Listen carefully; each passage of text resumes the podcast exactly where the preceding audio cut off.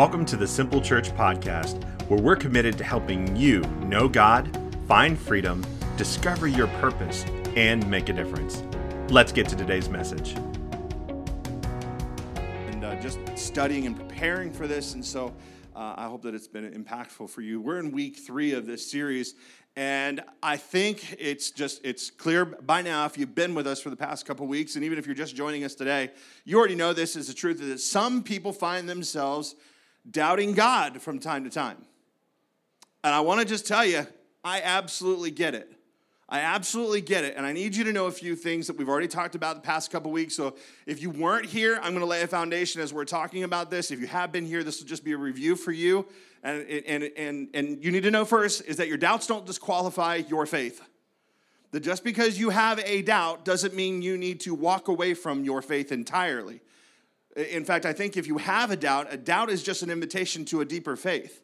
That you have an opportunity to explore why is it that I doubt this, and where can I find some truth so that I can know whether or not this is a truth that I can stand on. That even if it is just my head telling me that this isn't real, that if God's word says it is, then it is. Oh, you all, y'all aren't awake this morning. That's a good place to say amen. Shout back at me anything you want to, right? But like, but like I'm just saying, it does not disqualify you because you have some doubts.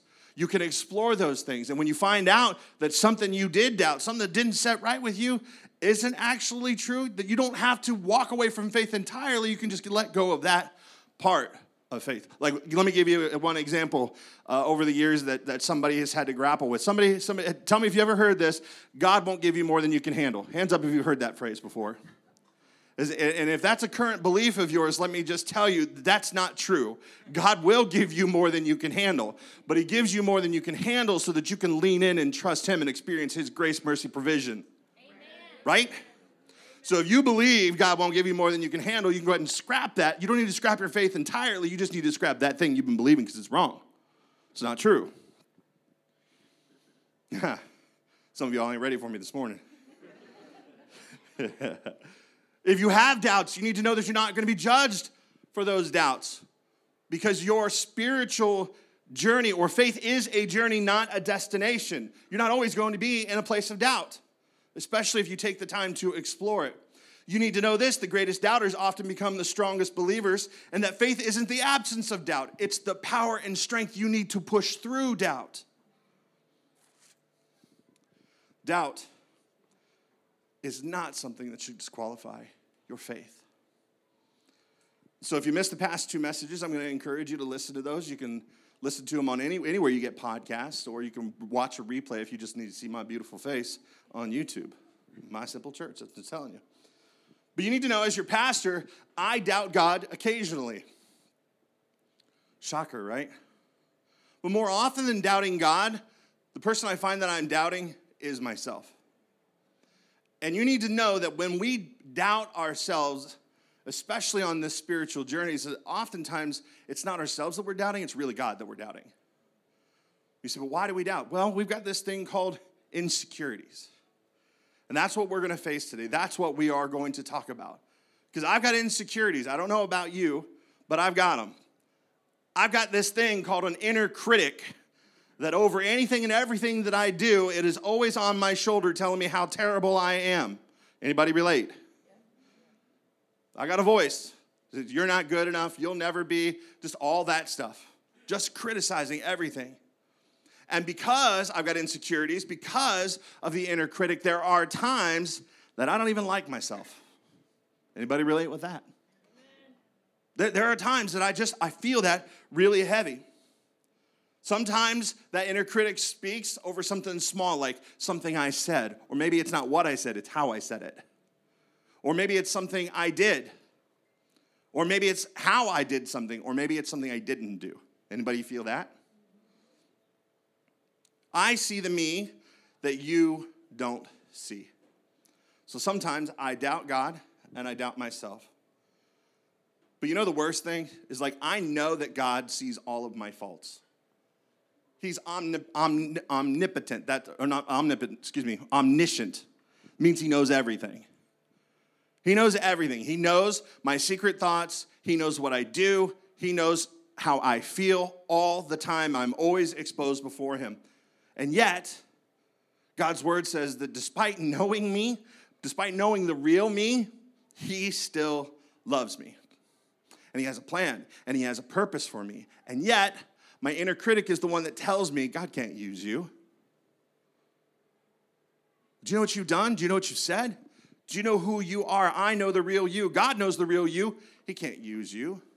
And so I felt very, very insecure. I felt inadequate and, insufficient. And if you've ever felt that way too, inadequate, insufficient, insecure, this message is for you. I would say for the rest of you, those of you that are confident, those of you that are assured, you're the best of the best, the cream of the crop. You are the brightest bulb in the bunch. You are the sharpest tack in the box. You are top of your class. You are voted most likely to succeed. I need you to know there's good news for you. God can still use you too. He'll still use you too, but He specializes in using people who know they need His help. People that know they are weak, that know they are broken, that they need God's presence and His power in order to live out His purpose. God specializes in using those people. Truthfully, most of us will battle feelings of insecurity and inadequacy. And if God wants to do something in you, oftentimes you'll push back. You'll say, Surely, surely he could find someone better than me. Or you've got an excuse like, Well, God, I hear you calling me to do something. I hear you want to do something in me, but I don't know a lot about the Bible. Or, you know what? I don't know that I'm fully prepared to share my faith.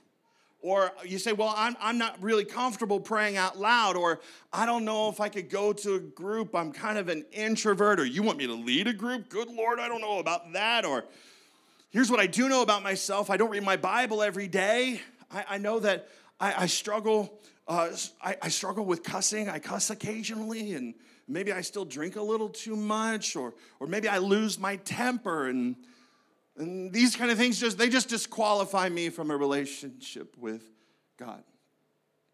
And I need you to know that none of those things disqualify you from a relationship with God. In fact, we put those on a really high level before we even approach our relationship with God. Say, well, I got to clean myself up. I got to get all these things fixed before I can walk with Jesus, before I can be of any use to Him. And those things are just not true. But ultimately, our insecurities come from the, the seen versus the unseen, what we know, because we know what we've done wrong. We know who we've hurt, we know how we've fallen short, who we've slept with, the lies that we've told, and the fears that we have that keep us trapped. We know those things, don't we? We feel them. And we think after all we've done, why would God use us? What are we doing? We're doubting. We're doubting God. So I want to remind you God knew exactly what he was doing when he made you. Do you know that? He knew exactly what he was doing when he made you. Here's what Paul said about each of us Ephesians chapter 2, verse 10. For we are God's masterpiece. Stop. We are God's masterpiece. For some of you, that'd be really hard for you to say about yourself. You know, it's interesting. I, I, I, um, I've been through a lot of therapeutic sessions, and some of the things that they do when you're in group therapy things. One of the things they make you do is, is um, celebrating your 100th birthday. And they're like, hey, you're gonna celebrate, this is your 100th birthday. We're gonna celebrate you. it's all an act, but we're gonna put a chair right here, and this stuffed animal is gonna represent you. And what we're gonna have you do, somebody is gonna talk about you on your 100th birthday and celebrate your life. Who would that be? You name that person. For me, it would be my wife. And so, for example, I had to stand in the front, and they said, okay, now be your wife and talk about you and tell everything good about you. Some of you are already thinking about the fear and trepidation you would have in doing that. Standing in front of a room of people and talking good about yourself is a difficult thing, isn't it? Why is that? We struggle. It's because we, we're insecure. We know. We know the truth about ourselves. But Paul said, You are God's masterpiece. You're his masterpiece.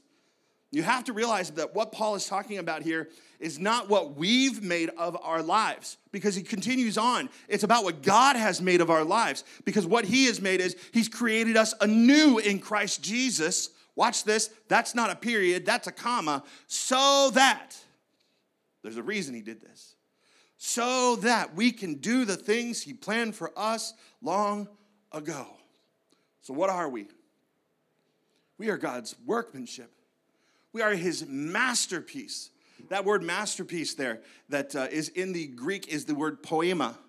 And that word poiema, it means a creation with a designated purpose, a workmanship, or a masterpiece. It's basically saying that you are God's written poetry. Isn't that beautiful? That you are God's poetic statement. You are beautiful. You are valuable. You matter to Him. You are custom designed, tailor made by the Master's hand. God gave you the right personality, He gave you the right mindset, He gave you the right temperament, and you were born at the right time in history for such a time as this. You are God's masterpiece to do the good works that He planned for you before you were born. But unfortunately, when that message enters in, there's another one that comes in. And it's the enemy. The Bible describes him as somebody who'll swoop in and try to steal God's word from your heart. And he says things to you like, Well, God can't use you. You're an absolute mess. And I want to encourage you that in that moment, you can say, You're absolutely right. I am a mess, but God has taken my mess and he's done made it my message. Mm-hmm, that'll preach. We could just stop right there. Dear Lord Jesus, end the message right now and beat the Baptists to the breakfast halls. Come on.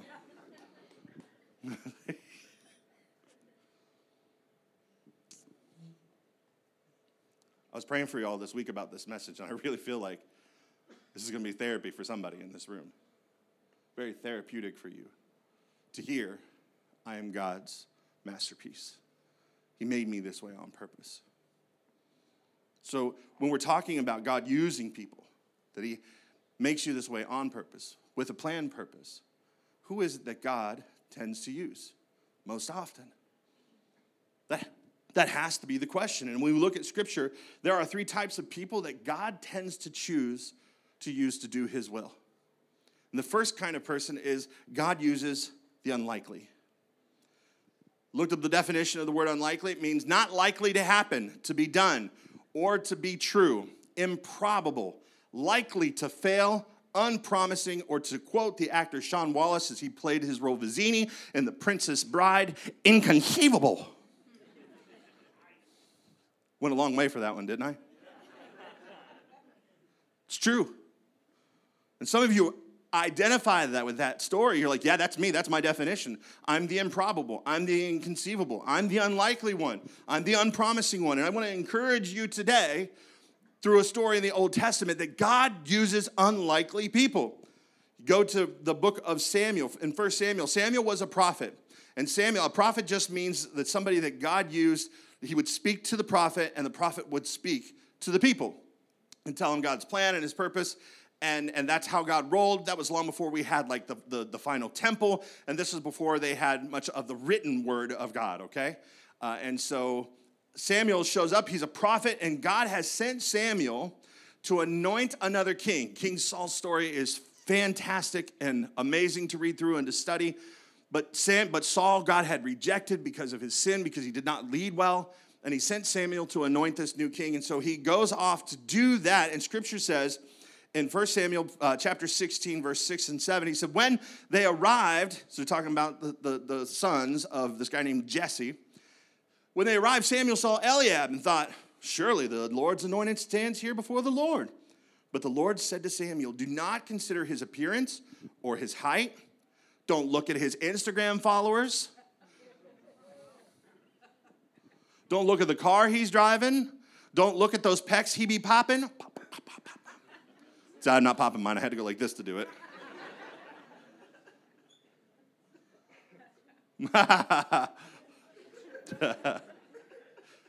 Don't look at all that stuff. He said, That's not the stuff that matters. He said, People look at the outward appearance, but the Lord looks at the heart. That's good news for somebody today. Amen. Especially if you think you're the unlikely. That's good news. God looks at the heart. See, what happened was, in, in modern day language, Samuel looked, showed up looking for Dwayne The Rock Johnson, but God was like, I'm gonna give you a Kevin Hart. You know what I'm saying? That's true story right there. That's what happened.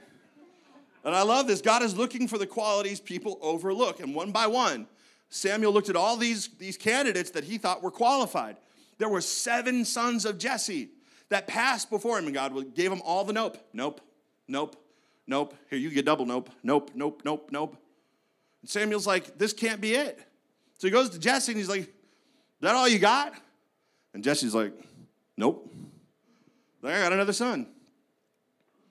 He's out in the fields. David was the youngest, he was the most unlikely, so much so that dad didn't even call him to the table. His own dad didn't believe in him enough. Anybody feel that in your heart? Like I feel, I feel that deep in my soul. Like, oh, my own parent didn't believe in me. He says, but he's, he's out in the fields with the sheep. Samuel says, get him. Get him. That's the one. And as soon as he stood before him, God said, yeah, that's the, that's the guy right there. That's the one. That's the one who is a man after my own heart. That's the one that you're to anoint to be the king. And David's story is incredible. In fact, Jesus stems from the bloodline of King David. It's a beautiful thing. And you need to know that God loves to use those who are overlooked by others. Can I tell you about a group? And I, and I, and I want to just tell you about this group with love in my heart. And, and that I'm, I'm in no way offering any shame or commentary or disparaging their lives. I'm celebrating. I want to be very clear when I say that. But a, a group of people that gets overlooked, just like David, counted out, looked at as improbable, unlikely people that God would use. Since 2013, one of the very first groups of people that God gave to us to minister as a church, y'all listen to me very clearly, is those in recovery. And we've got a recovery group that joins us every Sunday, Sober Living America. And I welcome you, and I'm glad that you're here, don't we, Simple Church? But, but let me just say this. You may feel overlooked because you, you've been overlooked by your family. You say, why would that happen? Well, here's what comes along with a life of addiction a life of addiction brings lies, brings, brings maybe even theft from a family member. It brings breaking relationships, and it means being overlooked by family. It means being overlooked by employers, doesn't it? Because maybe you've got, you've got a record now, or a probate officer, or you've got some baggage, and so you get overlooked for employment. You get overlooked by a church because your life isn't polished and pretty like you think every Christian's supposed to be. And so church people look down on you and they judge you, but not here, thank God. Not here. You get overlooked, counted out every turn. And I want to tell you that the most improbable people God loves and uses are the unlikely. One of my favorite stories to tell about somebody that was in recovery that joined our church. This man, he, he surrendered to Jesus, began walking with us and serving, and he, he threw, threw himself all in because let me tell you, that's what it takes with a walk with Jesus, going all in. He wound up on a mission trip with us. And we wound up, I gave him an opportunity to share his story. So I just want you to share your story. Tell him about who you were before Jesus, how you met Jesus, and who you are now. He's like, I can do that. And he stood up there in front of this, this, this service in Honduras. And he just told his story. And then he gave an invitation to respond in faith. Some of you were there and you know what happened. And there was one man who stood up and said, I'm going to give my life to Jesus today. Let me tell you about that one man. That one man had been around that church community for nearly 20 years and never said yes to Jesus. His daughters had all gone through this program that we were participating in.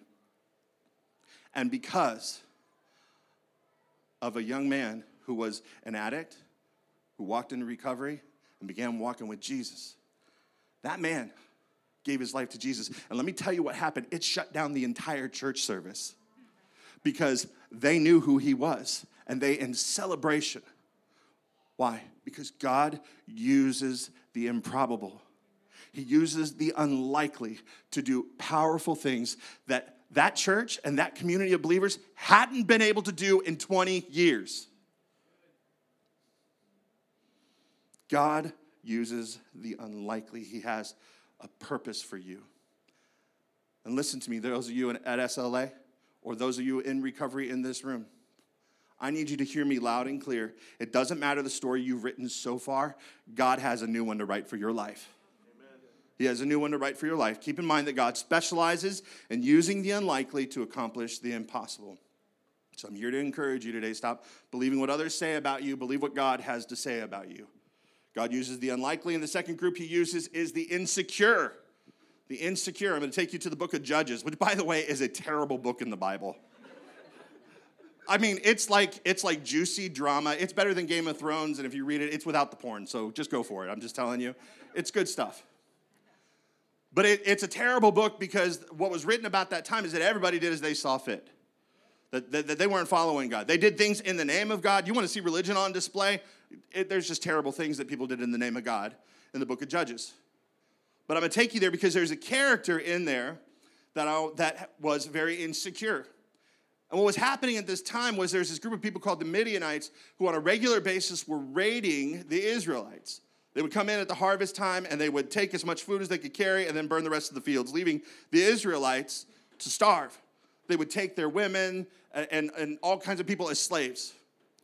And so it's not a surprise, based on this history of violence that is happening, that we find that our character today, Gideon, actually has cause for concern. He's afraid for a very valid reason. Because sometimes I think we go, well, our insecurities aren't really based on anything firm. Oh no, they're usually based on some kind of experience. Either one we've personally experienced or something that we know somebody else has gone through, and we hold on to those things and go, ooh, I don't want that to happen to me. So what happens is, is that Gideon is, is uh, he, he's, he's taking his wheat and he's separating the chaff from the wheat which is the usable stuff versus the unusable stuff, but he's hiding in a wine press. He's like hunkered down in this thing, not out in the open, so the Midianites don't see him. he is literally just hiding and, and, and shucking his wheat. And an angel appears to him and says, The Lord is with you, mighty warrior. God has chosen you to rescue Israel from the Midianites. Pause. When your Bible says stuff like that, don't you ever just wonder, what was that like? How did he know it was an angel of the Lord? Like, you know, because, well, because they're, I mean, angels are like terrifying beings, you know, but yet we have these appearances here on earth, and this guy's just keeping his cool. In fact, I think that if an angel of the Lord appeared to me the way that the Bible describes angels, I might not have dry pants. And whatever he said to me, I would be like, yes, sir. Yeah, no, yep, you're right. Yeah. But that wasn't Gideon. Angel of the Lord appears and says, You're a mighty man of God. You're gonna do, you're gonna do this awesome thing. And he's like, Actually, here's what he says. But Lord, how can I rescue Israel? My clan is the weakest in the whole tribe of Manasseh, and I'm the least in my entire family. Listen to me, God is going to call you for service, to do something for him whether that's just a, a one time thing or it's to get involved in regular ministry. I'm not sure. He's going to call you to do something, he's going to stir you. And, and you're to have some insecurities. It might be to join the dream team. It might be to go through growth track. It might be to, to join a grow group. I'm not really sure. Maybe it's just to go out and share your faith or be a blessing to someone or witness to somebody at work or school. And you're like, Lord, tell someone else to do it. I'm not the best person to use. I relate to that. God called me to do this. I was like, listen, I've been divorced. I'm on my second marriage and things ain't going so well. It weren't going so well at first. I walked through bankruptcy as a young man because I made stupid decisions financially. God, I, I, I you know, I, I was a porn addict. Like you, you, me, you want me? I struggled to believe that God wanted to use me in this kind of capacity because of my, my past, because of my history. But whenever God calls you, the devil's going to try to stop you. And one of his greatest tools is to attack your self worth, to make you feel insecure. He'll say to you, Who do you think you are? Hmm? He'll tell you that you're not ready. He'll tell you that you're not worthy. He'll tell you that you're not good enough. And some of you repeat that song like you're the greatest showman and you got that track on repeat. Never enough, never, never, never enough, never, never.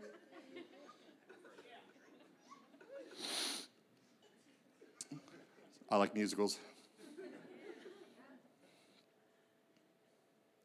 You own that message, it becomes the message of your life, and it's just not true. It's just, but that's what the enemy will tell you. But think about it if God didn't want to use you, the devil wouldn't be fighting so hard against it. You may not have a lot, a lot of confidence in yourself. And I say that's a good thing. That word confidence comes from the Latin word confide, it means with faith. But see, confidence isn't about having faith in yourself, it's about having faith and trust in God and what He has to say about you. That's the kind of confidence that we need. Gideon said, I'm the least likely. And Gideon was about to get a lesson. He was about to learn that God often uses the least to do the most. So God uses the unlikely, He uses the insecure, and God uses failures. God uses failures. I'll show you one of the most powerful stories that we'll find in Scripture. And it's the story uh, about a man named, at that time, Saul. So here's the scene Jesus has already walked this earth, he's died, he's resurrected, he's left. The gospel, meaning the good news about Jesus, is spreading like wildfire. People are getting saved daily. And up arises a group of people who don't want to listen to it anymore. They don't want to hear that Jesus is the Messiah. They don't want to hear that Jesus is resurrected from the dead. And so they begin persecuting those who have faith. And one of the very first to be persecuted to the point of death is a guy named Stephen. Stephen was preaching, telling the story, breaking it down for him, saying, Listen, this is who God is, and this has been his plan all throughout our history. And he gave him a revelation of Jesus. And it says that as he's preaching it, at this, they covered their ears and yelling at the top of their voices, they all rushed at him, dragged him out of the city, and began to stone him. Now, that's not the, the wacky tobacco kind of stoning. They were throwing rocks at this man, stones and boulders. The point was to kill him, and they did. It says, Meanwhile, the witnesses laid their coats at the feet of a young man named Saul. So Saul was there. Goes on in chapter 8, verse 1 to say, And Saul approved of their killing him. And on that day, a great persecution broke out against the church in Jerusalem, and all except the apostles were scattered throughout Judea and Samaria. Godly men buried Stephen and mourned deeply for him. But Saul began to destroy the church. Going from house to house, he dragged off both men and women and put them in prison. So, what happens, Saul, is he gets deputized by the religious leaders, the pastors of that day, to go and persecute people. They give him papers. As, as a civilian, he is authorized and deputized to go grab them and haul them off to jail if they confess their faith in Christ. This, this is who Saul is. And Saul thought he was doing the work of the ministry. He thought he was doing good for God's kingdom. But Saul goes on to have this incredible encounter with Jesus. And he realizes that he's failed in serving God, and it changed him forever, uh, even to the point that he changed his name from Saul to Paul. Which, by the way, that's not a bad plan if you've got a bad rep in the community. Hey, aren't you Saul? No, my name's Paul, with a Paul with a P.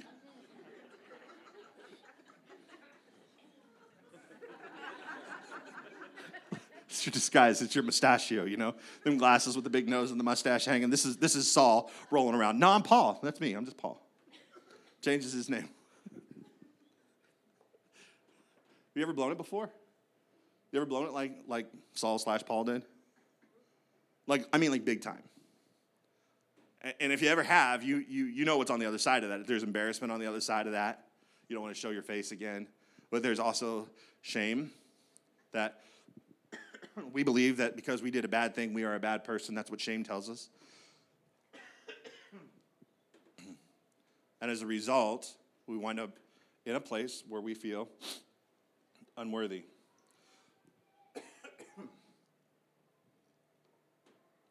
Might have been a public, public failure that we experienced, right? Might have been something that everybody got to see. Might have been a moment where we just lost our temper or we said things that we should not have said. Or maybe we were supposed to say something, but we didn't. I went through that. Uh, at, at one point in time, I was preaching a message and I invited somebody to come to church. And I got to the point in the message, words that God gave me to say. And I'm just going to be honest with you. I was up here holding a microphone and I was supposed to say something. And I laid eyes on the person that I invited to church. And it's like, if I say that, I'm really going to hurt their feelings. and I didn't say it. And though people still said yes to Jesus that day, I hung my head. I felt terrible. Felt like calling it in and just going, wow, if I can't speak truth, I don't need to be holding that microphone. And I did all I said all kinds of things to disqualify myself. Y'all do the same. And before the Lord, I repented and apologized for not saying what I needed to say because, you know, my friend came here to hear truth and I withheld it. Do you ever mess up like that? You have moments where you're supposed to act on behalf of the Lord. Holy Spirit is pushing you to do something. And you're like, yeah. Mess up big time, right? Some of you are like, who was it? Tell me the whole details. I want to know it all. It's none ya. Business. We blow it in other ways too, though. Bad financial decisions. We lie. We break relationship with people. We hurt someone close to us. We battle addiction. We betray family members. We crush those that we love. Or maybe, maybe what you're struggling with is just a private addiction. Nobody else knows about it but you. That was me for years. No, nobody knew about my addiction to pornography. Might have been something you did or something you said, or, or maybe that thing that you did or you said you didn't get caught and nobody knew about it. Like, if I hadn't told y'all, you never would have known. And you didn't get caught in that thing that you said or you did, but you think about it all the time and it weighs heavy on you. You feel shame about it. Maybe you're just somebody who knows that Jesus has been knocking on the door of your heart and you just keep running from it. And you feel the weight of that and the exhaustion from that. Paul understood our humanity and his own. And he said this about himself in 1 Corinthians 15. This is after his conversion. By the way, you need to know that Paul was one of the greatest preachers of that time. He went on to write the majority of the second half of your Bible, that's called the New Testament. That the majority of that is his writings. Paul said this He said, I'm the least of the apostles. Apostle just means special messenger, somebody that God has given a special message to go. And that was the original 12 and Paul. He said, I'm, I'm, I'm the least of the apostles and do not even deserve to be called an apostle because I persecuted the church of God. Some of you all, that's, that's your story. No, I'm, I, I, I couldn't possibly serve. I couldn't possibly have a ministry. God couldn't possibly have a plan and a purpose for me. And if He does, it, it, it has to be something small. It has to be something insignificant because, oh, I know what I've done. But the grace of God, uh, but by the grace of God, I am what I am. And His grace to me was not without effect. No, I worked harder than all of them. In other words, He received much grace and because he had received much grace, he gave much grace. He preached and shared much grace. He made it his life's mission because he had received so much grace to be somebody who preached that grace. He said, Worked harder than them all, yet not I, but the grace of God that was with me. Paul was forgiven much, and who better to preach God's life changing grace through Jesus than a major screw up like him? Or a major screw up like me? or a major screw up like you. God uses people who fail. And all through Scripture, you're going to find, and when you look around your life, there aren't any other kind of people. We all fail. Every single one of us. We all fail. The people of faith in the Bible were no different. Jacob, who later became Israel, was a cheater. Miriam was a gossip. Moses was a murderer. Martha was a worrier. Not a warrior, a worrier, like wringing her hands, worried about everything. David had an affair and was a murderer. Thomas was a doubter. Jonah ran from God. Peter denied he knew Jesus. And Elijah suffered from depression. And yet, God used them all. That make you feel any better? Does me. God wants to use you your insecurities and your doubts don't disqualify your faith. You belong here. You have a purpose here. And I want you to know that there is plenty of opportunity for you to find out what that purpose is here at Simple Church. We run something the first, first four Sundays of the month. It's called Growth Track. And, and I'm, I know I'm preaching our programming, but it's important. Some of you have been here a while and haven't done it. we have digital means for you to be able to do it if you can't stay after service. I get it. But we run it on the first, second, third, and fourth Sunday of the month. That's step one, two, three, and four. And in Growth Track, we will help you discover the reason God has you here on this earth. There's two most important days of your life the day you were born and the day you find out why. Get into Growth Track, you'll find out why you're here. You can discover the gifts that God has put in you and how He wants to use them and the opportunities for you to do that around this spiritual community and beyond. Look, we want to just encourage you that, that maybe some of the reasons that you haven't taken that step is because you've disqualified yourself due to your insecurities and your doubts. And I want to remind you that you're ultimately doubting God. You're doubting that God is that good. You're doubting God's value and worth that He places on you because you are His workmanship, His masterpiece, and He values you. So when the devil comes along and tells you why you can't make a difference, God will tell you that in Christ you can make a difference. The devil will tell you what you're not, and God will tell you what you are. The devil will call you by your sin, and God will call you by your name. The devil will tell you that you're a mess, and God will turn your mess into his message. You are the righteousness of God in Christ Jesus. You're an ambassador of the Most High God. His masterpiece, his workmanship, and he has good works, those good works that he planned in advance before you even decided to follow Jesus. He prepared those works for you to do in your life to make a difference. So stop doubting yourself. You are not what you did, you are not what they did to you you are not what they said about you, and you are not what you think about you. Remember, if you're truly amazing, if you are the best of the best, the most perfect and holy, God can still use you. But He prefers to use the rest of us who need Him most. Amen, everybody? Let's pray. Bow your heads. Father, I'm in this space and I'm joining so many people that would echo this exact sentiment. We need you. Our insecurities keep us from living the life that you intended for us to live. But Lord, that's not an excuse. We need to face those insecurities. We need to name them. And we need to name them and bring them before you. Maybe even share them with somebody in our grow group. Share them with somebody and say, man, this is really how I'm feeling. And I just, God, we need your power and we need your strength to move through them, move past them. Maybe to honor those, those hurts and those moments that we've never even brought out or shared with anybody and say, This is the place where I was wounded and this is why I feel insecure, and have somebody to walk with us, to love us through those things, because we need that too. Lord, I pray that, that in those moments when we doubt, when we doubt our usefulness, when we doubt our value, that we will be reminded of what your word says. That by your Spirit, you would remind us we are your masterpiece your written poetry. We are fearfully and wonderfully made.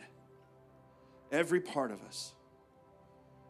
Help us to truly believe that and to live that out in our everyday lives. Now, we're going to continue in this moment of prayer. And I just want to maybe speak to those of you that don't have a relationship with God, that maybe you're far from Him because you've disqualified yourself. Maybe your doubts have kept you from walking into a church, but today you're here. However, you wound up here, you're here.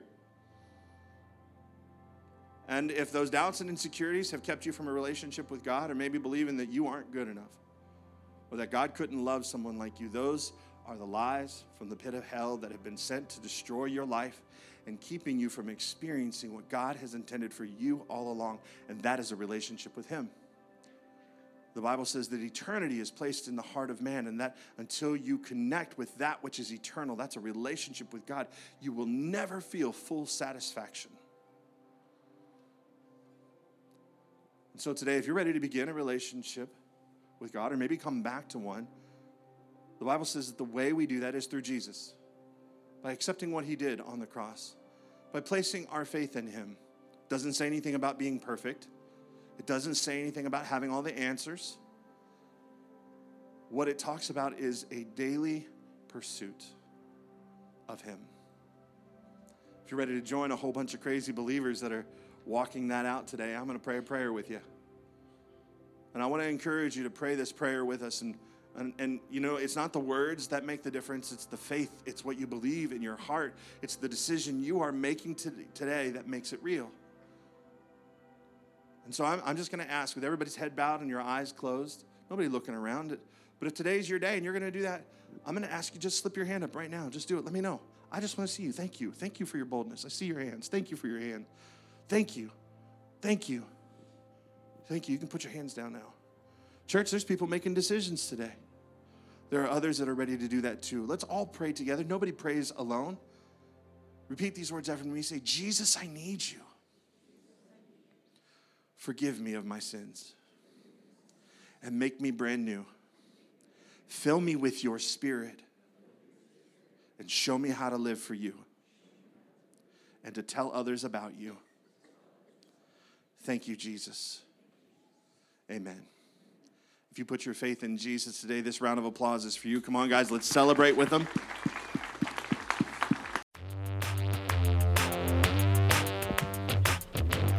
Thanks for tuning in to this week's episode. We hope it has given you hope and helped you know God a little bit more.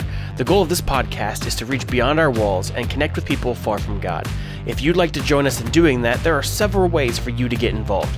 First, you can pray for us as a church. Prayer is our first response and our greatest resource. Pray for opportunities that we can boldly step into, to make a difference in our community and around the world as we proclaim the, the good news of Jesus. Second, share this episode on your social media accounts and directly with your friends. It's easy to do through whatever platform you're currently using to listen to this message. Just click share and follow the prompts. Finally, you can support the mission through your generosity. The best part about this is that it's also an act of worship, where you express the priority of your love for God and others through your finances. Links to give are in the show notes or simply visit www.mysimple.church/giving. We are so thankful you joined us today and hope you'll consider joining the mission of our church in some way. Thank you again and we'll see you at next week's episode.